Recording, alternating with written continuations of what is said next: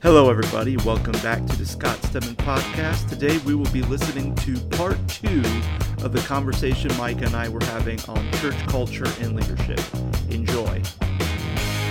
One of the conversations I've been thinking about is, you know, when you think about churches from when you and I grew up to kind of how churches look now, um, it seems like there's a lot of times where people talk a lot about church trends or certain church dynamics or certain ministry things that churches have to do in order to be successful, whether it's having a better lighting system or whether it's having a good camera system or even if it's just more of instead of having your traditional lord's table and the wood paneling and all the and, you know the, in a white color you have to have a darkened room and you have to have like little like fluorescent lights kind of tubes kind of hanging around to make a pattern that says grace in the background. And then when you have a and then when you have a message about forgiveness you change them it says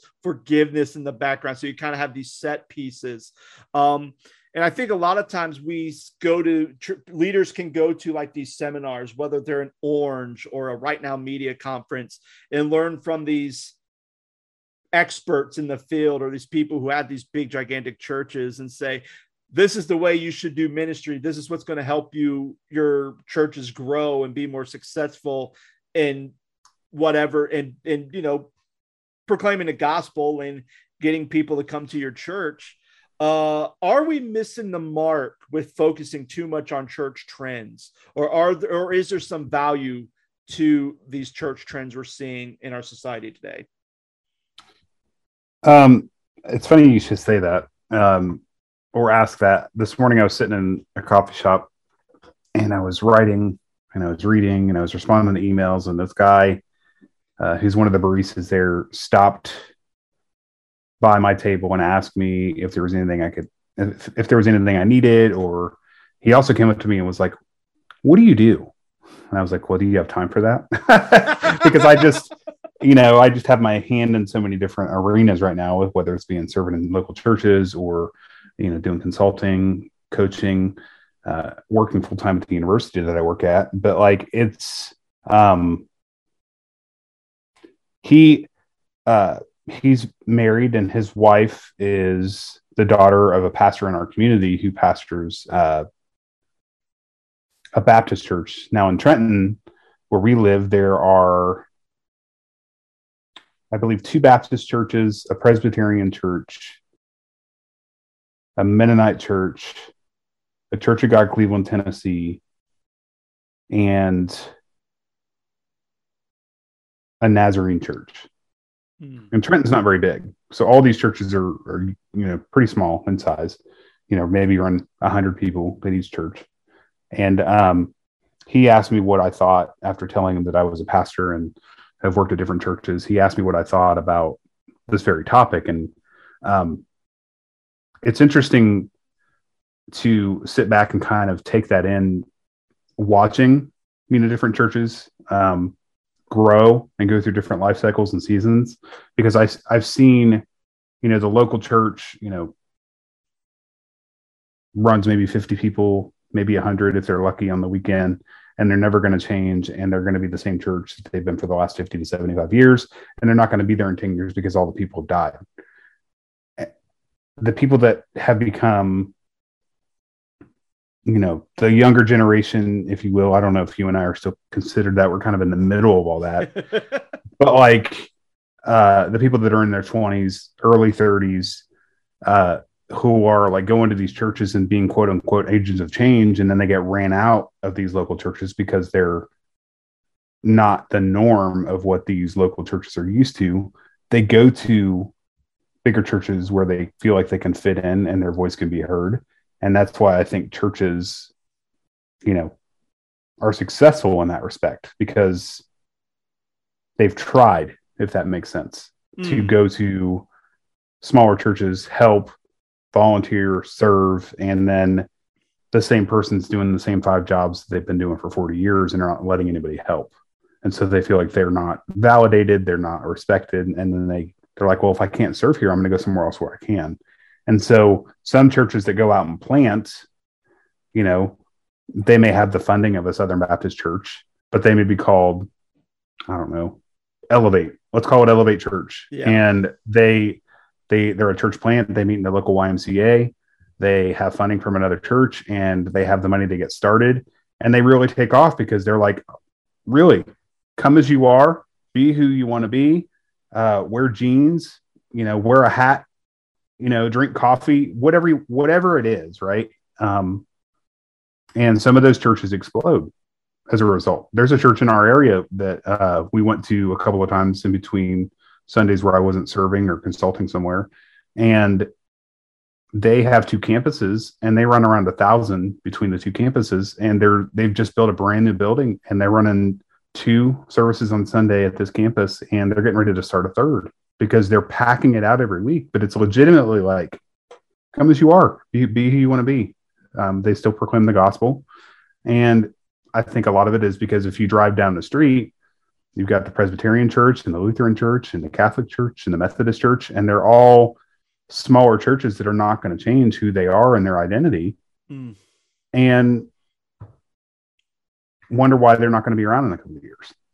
Yeah, and I mean, and I think even when you think about you know your Presbyterian, your Catholic churches, or at least churches that have a liturgy, Mhm. does the them not changing is that dictated by the local leadership, or is that kind of dictated by the archbishop or kind of the culture of the higher ups that kind of kind of wiggled down? Because I mean, you can think about and even like when you talk about you know the Ba- southern baptist church starting a church plant you call it elevate i mean there's been times where literally i've applied to non-denominational churches and then i'll have these conversations with them and they say oh yeah by the way we are we're actually affiliated with the PCUSA, the Presbyterian Church of the United States of America, or we Mhm. are we're the Church of Christ of the Open Door, or we're part of the Southern Baptist Church. And I'm thinking, then why are you calling yourselves non-denominational? Because obviously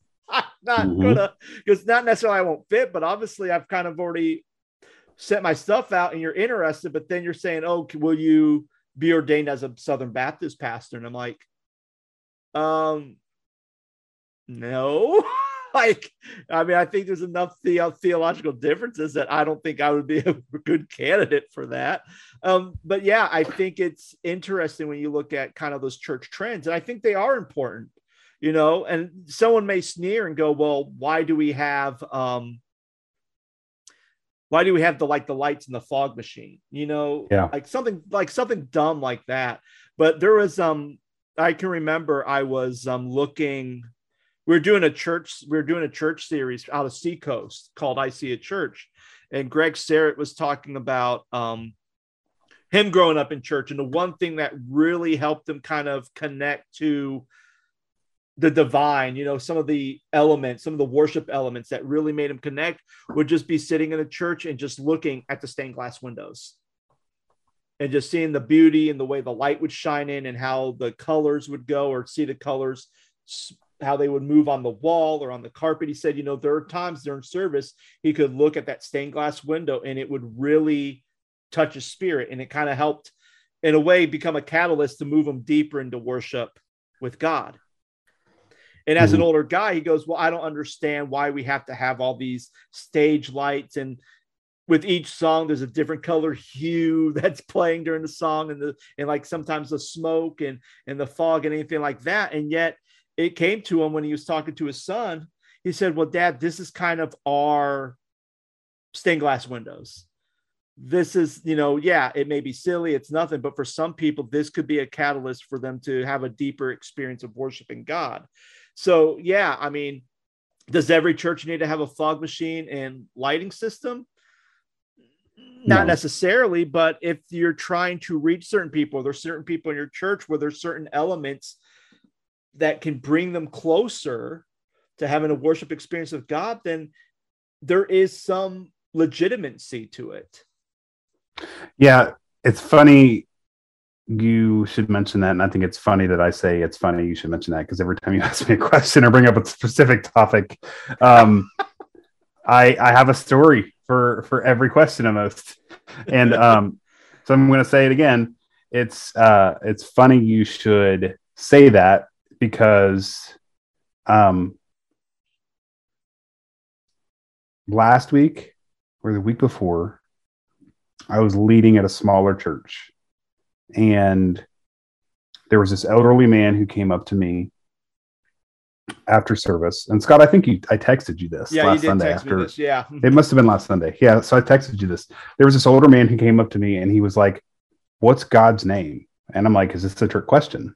Like I was just thinking to myself, is this is this a trick? Because it's a trap. it's a trap.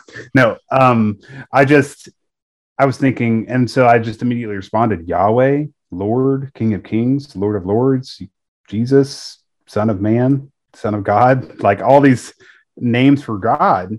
And he was trying to, you know, he talked to me a little bit about the passage in Exodus 3 where Moses, you know, sees the, the burning bush and asks who it is, and and and God respond, you know, responds, "I am who you say I am," and uh, it was just that revelation.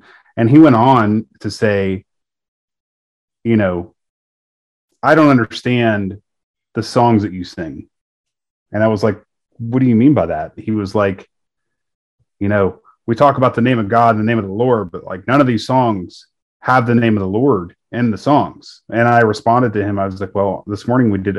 Oh, praise the name of the Lord our God. How great is our God. Bless the Lord. And, you know, nothing but the blood of Jesus. And so he was like, yeah, but, yeah, but, and, and I say all that to say that he, he came, you know, after, after I kind of countered his point, I said, you know, I just feel like people interpret things differently, and that's okay. And then he started saying, "Well, I don't understand all these large churches. They're like rock concerts, and they have these lights and these smoke, and mm-hmm. you know, I just don't get it." And I'm like, "Well, that's the point. You don't understand it, but like some of the points that you're making, people may not understand either." And he was like, "That's a great point," and he just Yeah. walked away. Yeah. But like, I think at the end of the day, Scott is I, I just think that he wanted to be heard. Oh, exactly. Yeah. he wanted he wanted his voice to be heard in the conversation and i think um, they get you know drawn up into the mix of what you know what that looks like and that's not the first time the same this this this you know sweet old man has come up to me and said you know i don't understand what you're doing i like what you're doing but i don't understand it so like i think it, it, all it all comes back to like where are you? What are you? You know what church is it? Is it a church of a thousand? If it's not a church of a thousand don't act like a church of a thousand. If you're a church of 50 act like a church of 50 and you know be proud of who you are and know your identity which is basically you know the first question that we talked about like vision and culture. Like if we don't identify with one or both of those conversations then you can't have those little conversations like i did with that that gentleman that day Mhm. Yeah. So it, it was interesting. You you said something when you're telling that story about you know you think that he just wanted to be heard, and, and I feel like that's important when it comes to leadership that people feel heard, um, whether they feel like whether right or wrong, whether how ridiculous their um, their point of view may be or their opinion may be. I think there's some importance of people feeling like they're being heard. Um, and, and it, kind of goes back to and there's this there's probably one of my favorite stories in the gospels where jesus i believe don't quote me on this i believe it was kind of jesus and peter and john are up on the mountain and they're having this time i think this is when the transfiguration happened and then as they're coming back down the mountain, Jesus sees there's a commotion happening. And they go down, and Jesus is asking what's happening. And there's this father who has his boy who's possessed by a demon. And when this demon comes on him, this boy starts having seizures and it throws him in the fire, it throws him into the water.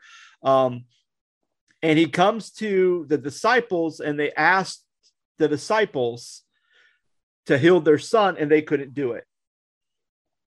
And yet depending on which gospel, because it's on all three of the synoptic gospels, but I think it's uh I want to say it's Mark or Matthew, where Jesus starts asking questions.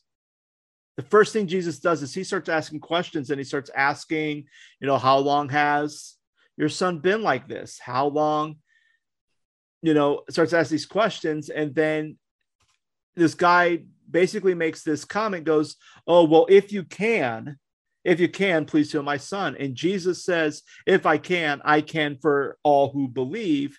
And the guy says, I believe, help my unbelief.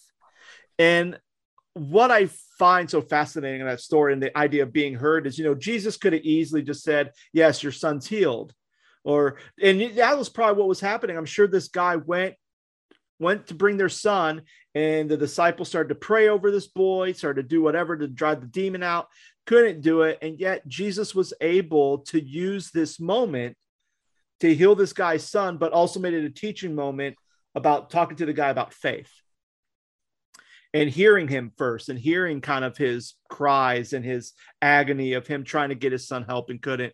And i I see that as when it comes to as church leaders, it's important that we hear the people that we serve, no matter how outlandish the claim may be, no matter how um, how whatever they're saying, you may fundamentally disagree with everything that person is saying to you at that moment. But I think it's vital that we actually listen to them and not just listen to them, but that they feel like they have been heard because you can say listen to someone and they can still feel like they're not being heard not because you're not doing what they said but there's like you said like that guy could say but yet you were asking the same question. You kind of brought it around like well you know you may not understand it but there may be people who don't understand kind of your view of worship on on you know making sure that we have to have the names of the lord in every single song you know? And i think i think that's a important aspect to kind of really pull from that story just the idea of people being heard um, well a lot of times you know in bigger church uh, bigger churches or situations like you know if we're especially if we're you know a church of you know that's having multiple services every sunday it's hard to sit and have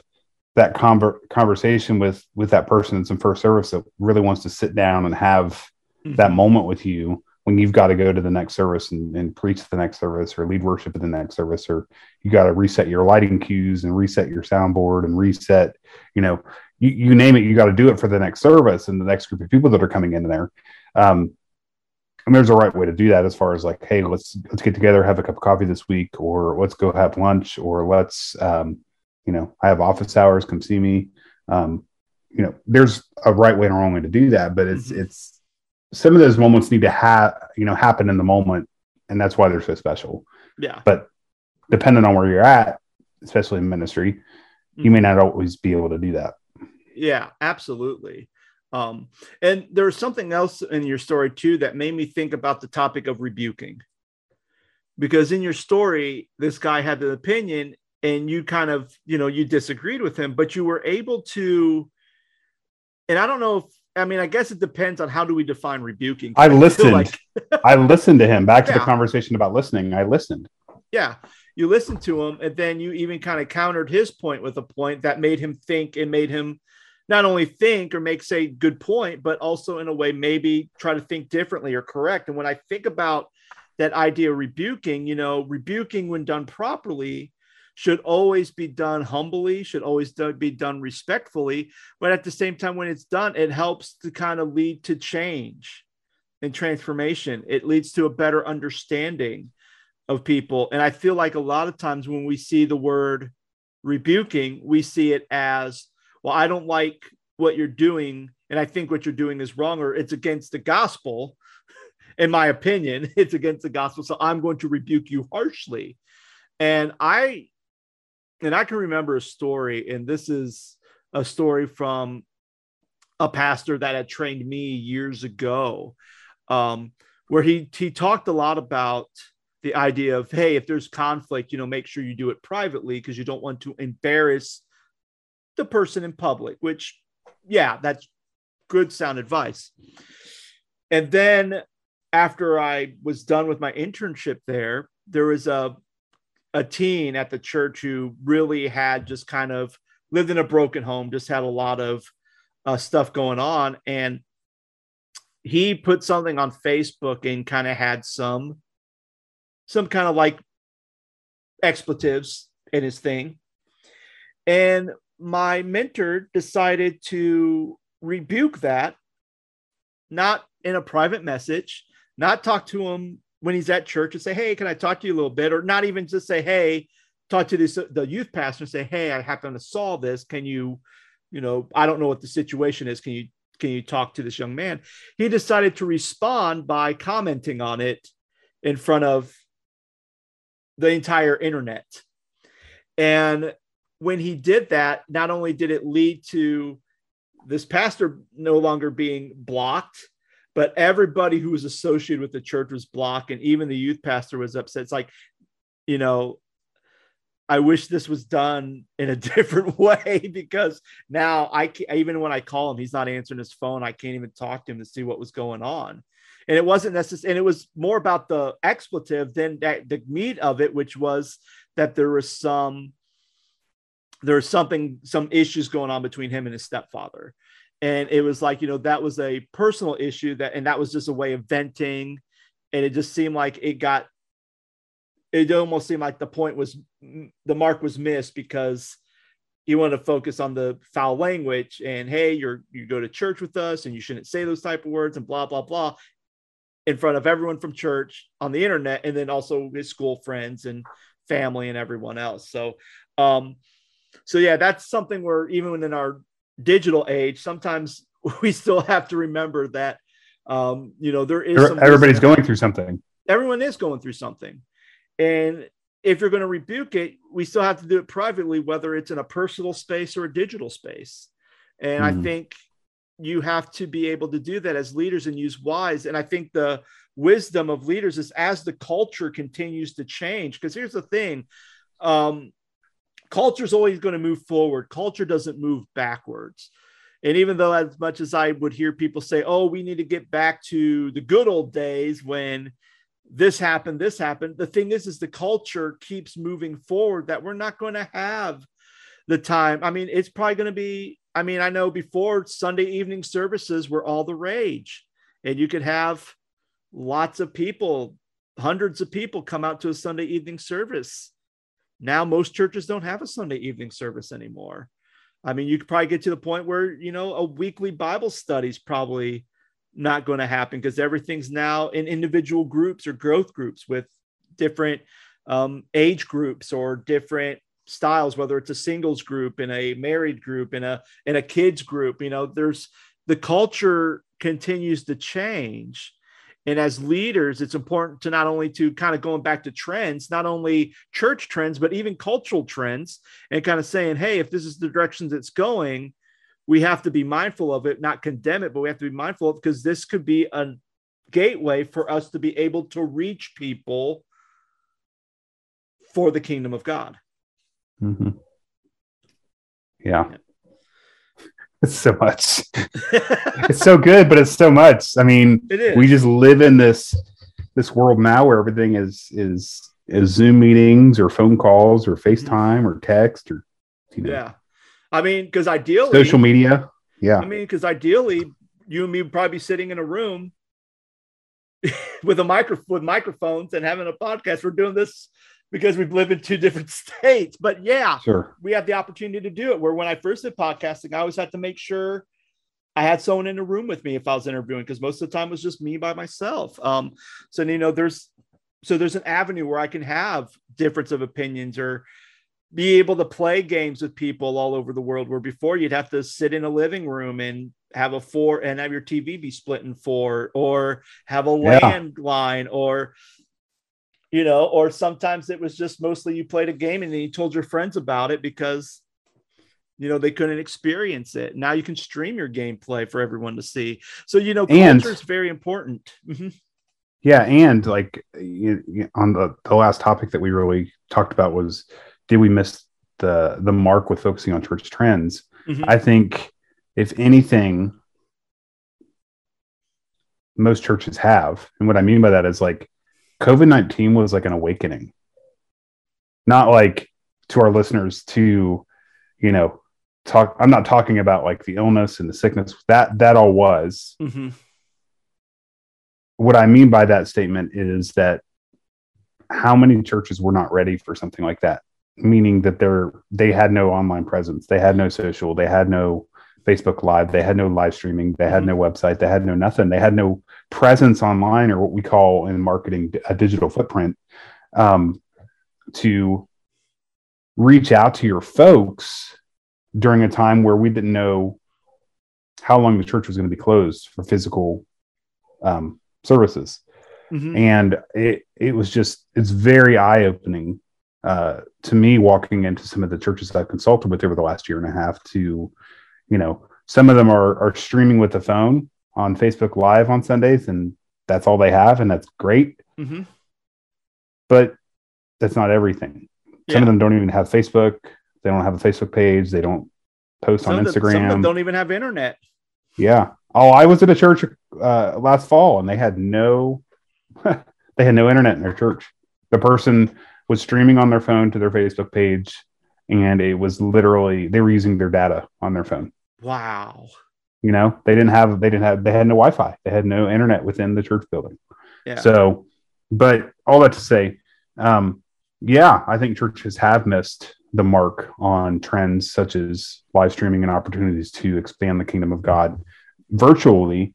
Um, because the last few churches I worked at during the season of COVID, before you know there were vaccinations and protocols in place and uh, therapeutics and different Mhm. things to help treat the illness, masking, wh- whatever you did to keep yourself safe Mhm. we didn't have that at the beginning because we didn't know anything about it right Yeah. and so uh, i remember you know in 2020 going into a church and it was me and maybe two other volunteers and we were recording our pastor's message and we were trying to put an entire service together virtually and then i would go back home and i would just put it all together and you know publish it to stream and it was just a crazy time because we were learning everything on the fly and i'm not saying that i had it all together or we had it all together but there were churches that were way worse than you know way you know more off than we were Yeah. in the respect of like they weren't even live streaming so you were just Yeah. going to sit at home and not have church for a year and a half and and not have any sort of like communication with your lay people and then when you Mhm. come back to church you're surprised that there's nobody there like Well, how does that work Well, yeah, and and not only that, but the, there was also the other thing too, because even though we can look at church, you know, cultural trends and see, oh, when COVID hit, everybody now started to get. If you're a church that didn't have internet, either you're buying internet or you're getting an unlimited plan for your phone so you can record your services. You're trying to do everything. If you didn't have an online presence, you had one now. Mhm. On the other side, I think there were some other issues, like some basic issues that kind of fell off the wayside because we're too focusing on certain current trends. We forgot the basic trends, which was checking in on people. I sat in a meeting, it was Barna Group. They had a free conference on, you know, kind of talking about COVID. This was in, I think this was the beginning of May of 2020 and I'm sitting at this conference, and already when when it hit, I I tried to be intentional, making sure I went through the phone book and called every single person um, from the church, checked on them. How are you go- doing? How can I pray for you? And I made sure I checked on everybody within the congregation, and make and even challenged my elders, make sure you're calling these people too, so that people are checked up upon. And I Well- remember sitting, and I remember sitting in that conference, and they talked about, and one of the questions was, how many people from the church, like church leadership, has called and reached out to you during when everything shut down? So this is like March, April, okay, when everything started to shut down, March and April. And there was a third of them said, a third of them said, yeah, someone from the church had reached out to me and talked to me. And then two thirds of them said, no one.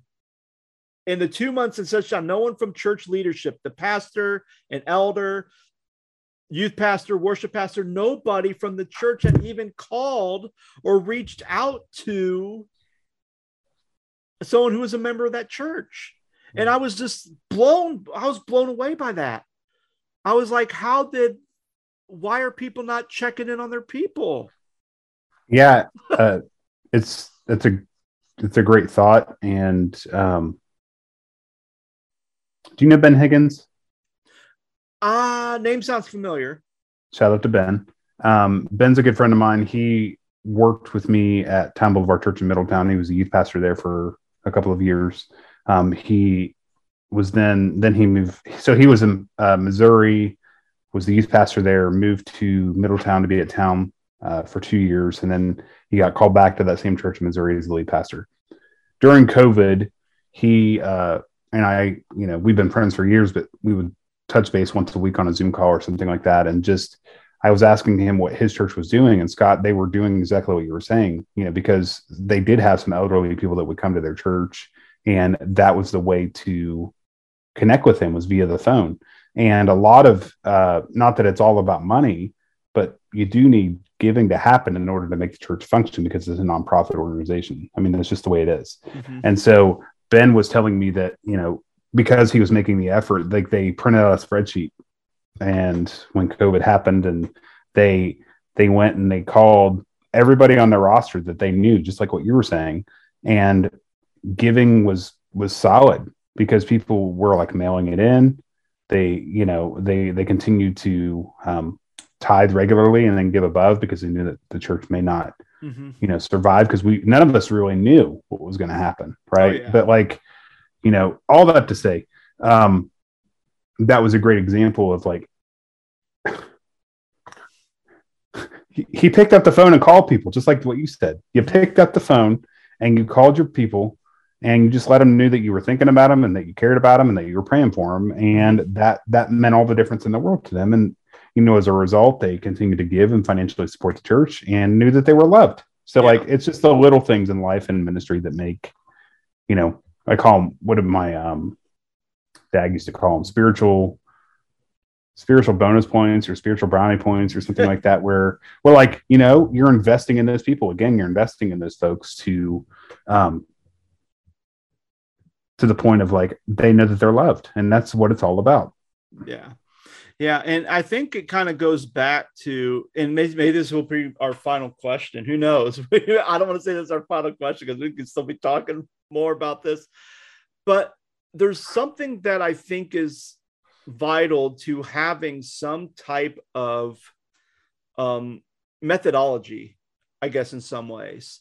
Because when we talked about, about leadership and church culture, we talked about how it's so fluid and so vast, and it's very hard to have a quote unquote professional up on a stage telling you this is how you should do things. This is how you should run your church and you should do it this way because it's not going to work depending on what state you live how big your church is everything else. So i think in order for church leaders to really navigate and to do ministry well within their churches there has to almost be some type of foundational model or foundational things that they can say this is who we are, this is what we're all about, and this is how we are going to do ministry.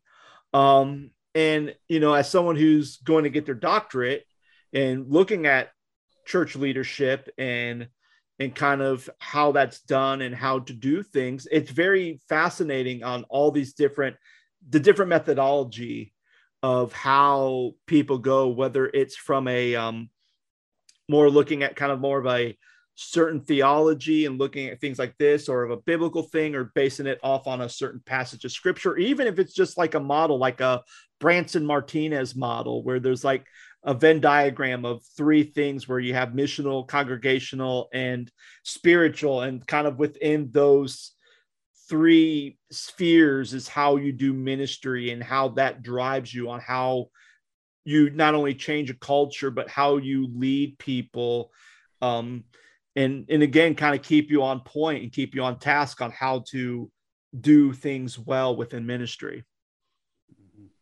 so i mean is there value to having some sort of foundational model that um, a church leader or even church leadership should go by to kind of help guide them into things which you know we could say that's vision but at the same time i think sometimes vision's more of a thing for everybody in the church where I think a model's more for just leadership on how they conduct themselves and the output of the of what's being inputted into that model or that system.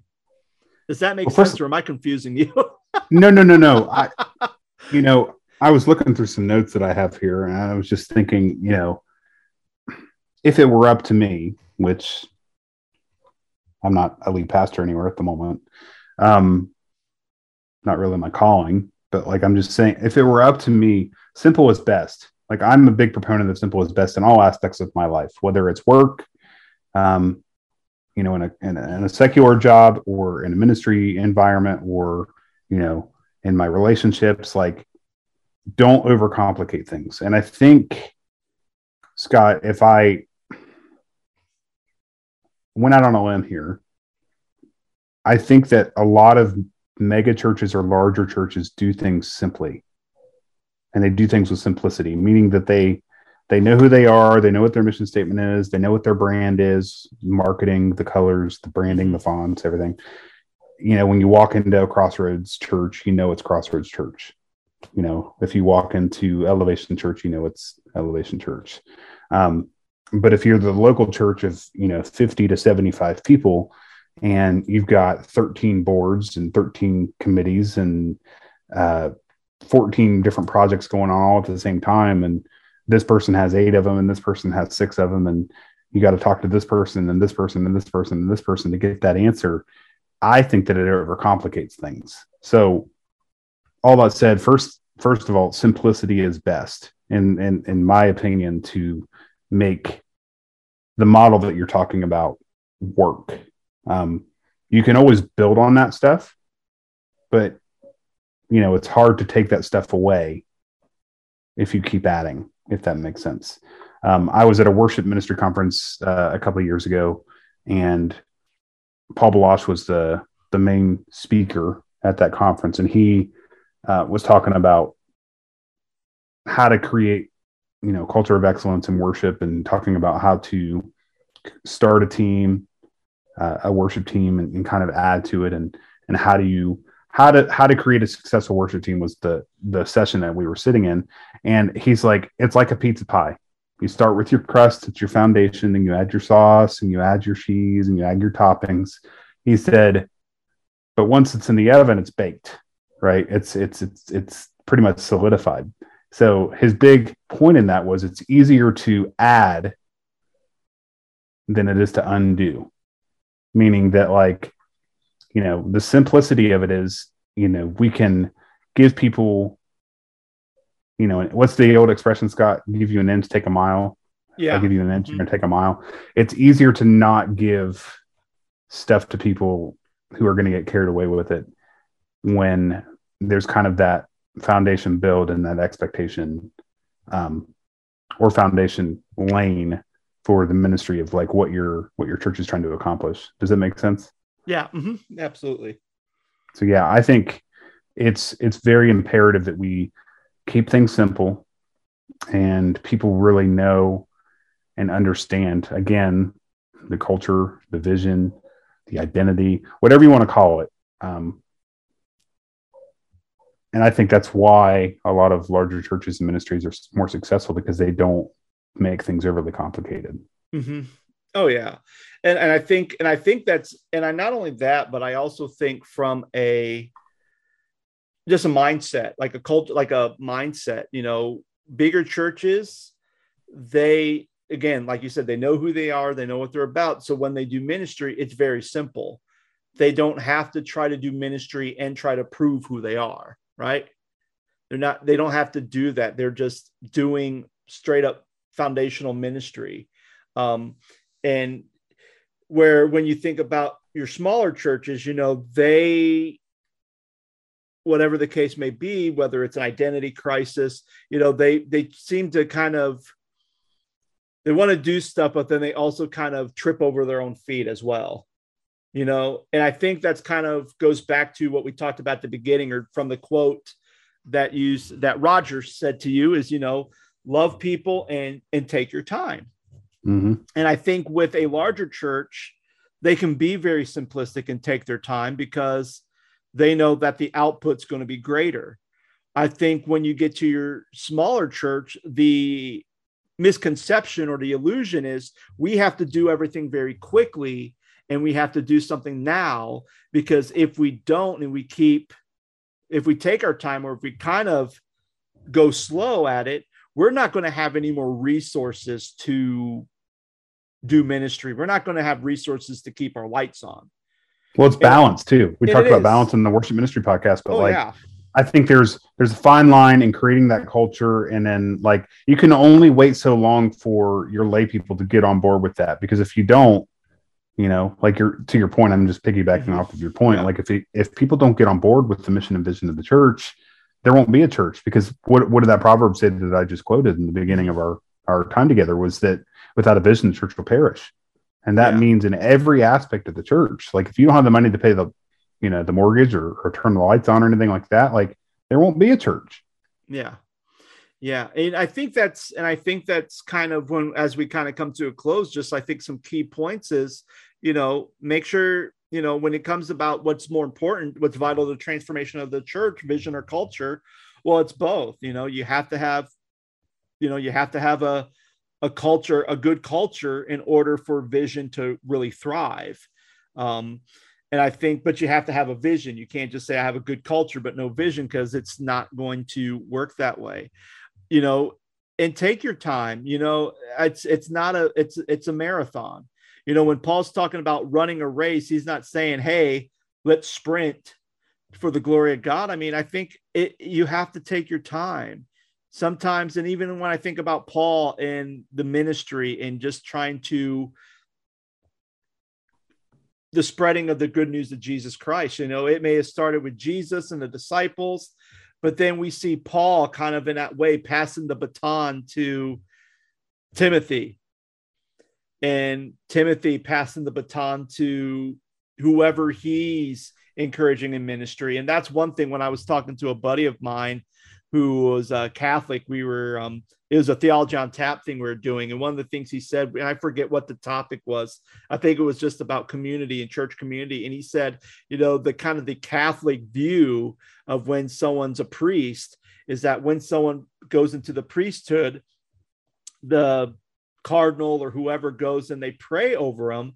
But when that cardinal prays over you, there's the the it's almost like the succession of prayer of the laying in hands and prayers goes all the way back to you know peter praying over people and so there's like this kind of this whatever you want to call it like a mythology or a methodology where you know when you are prayed it's not just this archbishop praying for you but it is peter himself all the way from the beginning of time praying over people and those prayers just continue to trickle down to empower people in ministry. So, you know, take your time. And, you know, if you feel like that you're at a place and you feel like even though you have the best vision, but you can't change the culture and the people or the leadership just can't get behind you, then either, and I, this is something that Chance that either you have to change the vision or you might have to ch- change the car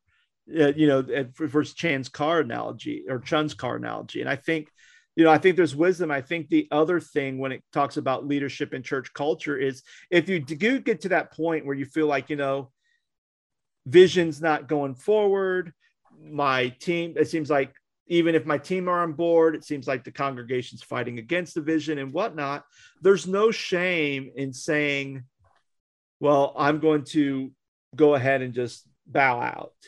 Mhm. And I think I think as church leaders, I think there's some people who feel like, well, if I leave, then I'm not only am I disappointing people, but I may be disappointing God. And I don't necessarily think that is. I may used to think of that a long time ago. I don't think it now because at the same time, if you have a certain skill set, if you have talents, if you God's calling you to lead a church to do great kingdom work, and somehow wherever you're at, you just can't get off the ground and you feel like even if you modify and change the vision a little bit so that people can understand and get behind it so that you can grow so you can grow forward um, if that doesn't happen then it's there's no shame in saying okay i'm going to have to bow out and hopefully the next assignment or the next church i'm at maybe that group can get behind this vision that i feel god has given me to do ministry Mhm. Yeah, it's uh It's funny that my wife and I were having this conversation the other day. See what I did there? It's funny. It's funny. It's funny.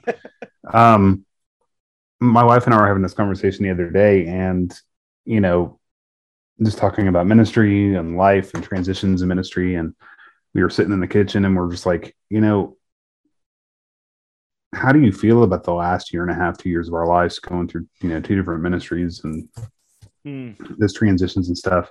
And, you know, she, you know, mentioned, I don't know, like if we wouldn't have been, if we, if we didn't go through the transitions that we went through, we wouldn't be where we are today and we wouldn't be stronger because of it. Exactly. And, mm-hmm. um, I said to her, I think it's interesting or funny or whatever adjective you want to put after that, that like churches will hire you based on your skill set, but then when you get there, they won't let you use that skill set. Oh yeah. Mm-hmm. And I think it's just, it's a fascinating phenomenon. Like they think that you're the guy or the gal and you have all the, you have the resume that's a mile long, but then when you go in to try to use those skills and use quote unquote your resume, um, they fight against it. It's like, then why did you hire me? Then why did you bring me on board? Oh yeah. Um, and that was mm-hmm. kind of the, the, the feeling that I got going to, uh, you know, a larger church and a larger ministry. It was like, well, you hired me for a reason. Why can't I do, you know, X, Y, Z? Yeah. So it, my wife, all that to say, my wife and I were just having that conversation, and it was just interesting to to to kind of reflect on the fact that we, you know, quote unquote, bowed out gracefully, like you you know have said a couple of times during our time together. But mm-hmm. Just know it's okay, and you're not alone, and you're not the only one going through that as as a pastor.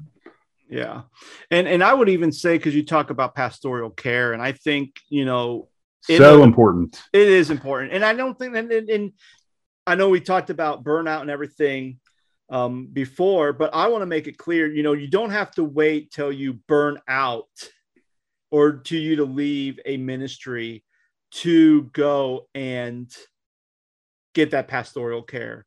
Pastoral mm-hmm. care should always be a lifelong thing. Um, something I, even as an act even when i was in the theater and doing acting i remember uh, my professor would say you know every good actor every good actor has a therapist which you know i think is and i think even i think even every great pastor should have some type of not only a counselor or therapist but i think even the idea of a mentor or a mentor um, even even when being here in in being here in Augusta County, we had a ministers meeting. We would meet every month and it would just be me and a bunch of ministers. And we talk about, you know, some of the challenges in ministry and have like a devotional thought and a time to pray for each other. Even I meet with a minister, a like one minister, and we and him will get together and we'll just talk about ministry and check up on each other and do things. And I think, you know, that's so vital. And especially for, um, and especially for those pastors who may who maybe happen to listen to this and you're like well i'm at a little tiny town in you know trenton ohio and i don't know anybody because i'm like the only pastor in this little tiny town. Especially within my denomination then find pastors outside your denomination. We also mm-hmm. live in a techno- technological digital age. We have zoom we have skype. I mean skype's been around forever. I mean we have all these methods that we can talk to people uh, even the phone you know we still have this thing called the phone. You can call someone and just talk and be able to make sure you're getting that care um, and not necessarily get the care to because you are stressed out or you had a bad board meeting so you're calling everyone and you just want to vent but make sure it's something that's continual so that maybe you are in a thing where you're doing well in ministry. And you know talk to your other pastor and celebrate. There could be times where you may be the one who is going through a dark season of ministry and now you're having a great season of ministry a fruitful season of ministry and your other partner is on the opposite side of that mountain in the valley. So you know always keep those connections. Always continue to surround yourselves um, with great mentors to be able to feed into you and to encourage and build you up. Um, yeah. so that's kind of my final my final thoughts on church culture, church leadership, and everything else. Any final thoughts from you, Micah? Um, two people that really come to mind when you talk about pastoral care, um, and I can't advocate enough for that. Um, well, actually, three. So, um, when I was in seminary, Dr. Guy Brewer, who's um, he's retired now, but he was my professor of pastoral care. He actually taught ethics, and he taught pastoral care, and he taught several classes on on that and just taking care of yourself in ministry. And he was one of those guys who I really learned what it was to take care of yourself and really invest in yourself and the person next to you and really care for them. And what I mean by that is that he, you know, you'd walk by his office in, in the seminary and he'd be like, Hey, Scott, how's it going? Mm-hmm. Like he would see you walking down the hallway. Scott, how you, how's it doing? And you'd be like, great, Dr. Brewer, how are you? And he'd be like, Scott, sit down. Have he would pull you in his office, have you sit down and tell you how you know how you were really doing. And he really took the time to invest and and as students and the people not because they were students but because they were pastors and leaders of local churches and and knew what it took to be a pastor and leaders of local churches and he really wanted to make sure that they were okay and that was like the definition of pastoral care um, another name that comes to mind is is david reams i don't know if you know who who, who david reams is but no. david reams was uh, he was an interim pastor at Towne Boulevard Church for a little bit. He was the senior pastor at Eaton Church of God in Eaton, Ohio, where our friend uh, Jordan mm-hmm. uh, Halstead's dad was at for a time. Um, he was a missionary in Japan, but he was he's one of those people that were these were the same way. And um, you know, I've never met a man who can read a room like David Reams.